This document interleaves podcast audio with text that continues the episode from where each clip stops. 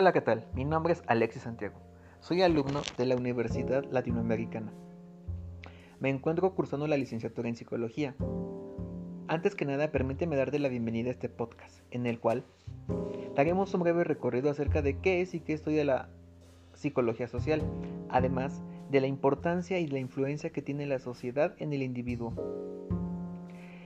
La psicología tiene sus orígenes en la antigua Grecia, con el filósofo Aristóteles, el cual es conocido como el padre de la psicología. Por su parte, Tortuoses y Vera nos dicen que la psicología es aquella ciencia que estudia la conducta y los procesos mentales. Es importante mencionar que la psicología tiene una estrecha vinculación con otras ciencias como es la fisiología, la antropología, la filosofía, la biología. La que nos compete el día de hoy es con la sociología, que en fusión de psicología y sociología es donde se da el desarrollo de esa disciplina a la que se le conoce hoy en día como psicología social, a la que Alport nos dice que es el estudio de cómo los pensamientos, los sentimientos y las acciones se pueden ver afectados por la presencia real o simbólica de otras personas. La psicología social estudia las representaciones sociales como son los valores, los conceptos, los juicios, las conductas, influencias, actitudes y creencias del ser humano. Es decir, la psicología social estudia la conducta del ser humano dentro de un grupo social o una sociedad. Aquí es importante mencionar el precepto de identidad individual, que se responde con la pregunta de quién soy, cuál es el autoconcepto que tengo de mí.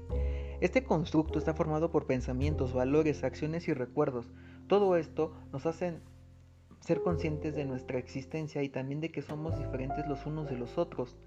Tagfeld nos dice que los grupos a los que pertenecemos son los que determinan nuestro autoconcepto y que estos grupos también cuentan con elementos negativos como son los prejuicios y los estereotipos, los cuales pueden distorsionar el autoconcepto ya mencionado. Esto quiere decir que nuestro comportamiento está determinado de acuerdo al grupo en el que estamos. Es decir, no es lo mismo el comportamiento, la conducta que vas a tener dentro de un dentro de la escuela, como en el trabajo o en la familia o con tus amigos, ¿no? Nosotros nos adaptamos de acuerdo al grupo al que queremos pertenecer con el fin de lograr una aceptación. Es aquí donde este podcast hace un énfasis y una acentuación en que la influencia social lo que busca es moldear nuestra conducta, nuestro pensamiento, nuestras acciones y creencias y valores a través de del uso de redes sociales, de medios de comunicación masiva, de, masiva, perdón, de decir qué es lo que está bien, lo que está mal, lo que está de moda, lo que no lo está. ¿no? Al final de cuentas, el ser humano busca integrarse, busca una aceptación por naturaleza. Y este proceso de socialización está presente desde antes de nuestro, de, nuestro nacimiento. Es decir, desde el día uno en que llegamos a, a, formar parte de esta sociedad, ya somos parte de una institución. La primera institución a la que formamos parte es la familia y las instituciones son las que conforman la sociedad, ya que estas instituciones son las que dictaminan lo que está bien, lo que está mal, los derechos que tenemos, las obligaciones que debemos cumplir. Y es aquí donde tenemos que hacer énfasis en uno de los conceptos más importantes que es la autocrítica. Es aquella que nos va a dar la singularidad, la identidad propia, el tomar decisiones basadas en nuestro, en nuestro razonamiento, en nuestro análisis de la situación y no como por así llamarlo del común denominador, que es lo que hoy en día busca la sociedad, hacer sujetos homogéneos.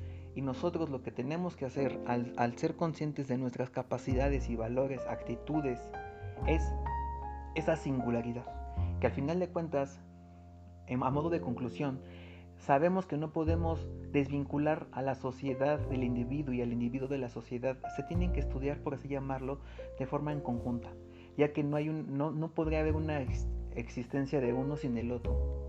Es aquí donde es importante reconocer que somos hasta cierto punto un producto social, pero un producto que se puede cambiar y que se puede modelar y moldear de acuerdo también a, las expectativas que nosotros tenemos de, nuestro autoconcepto. Por mi parte ha sido todo, espero haya sido de su esta información y sobre todo de utilidad. Que tengan un excelente día, hasta pronto.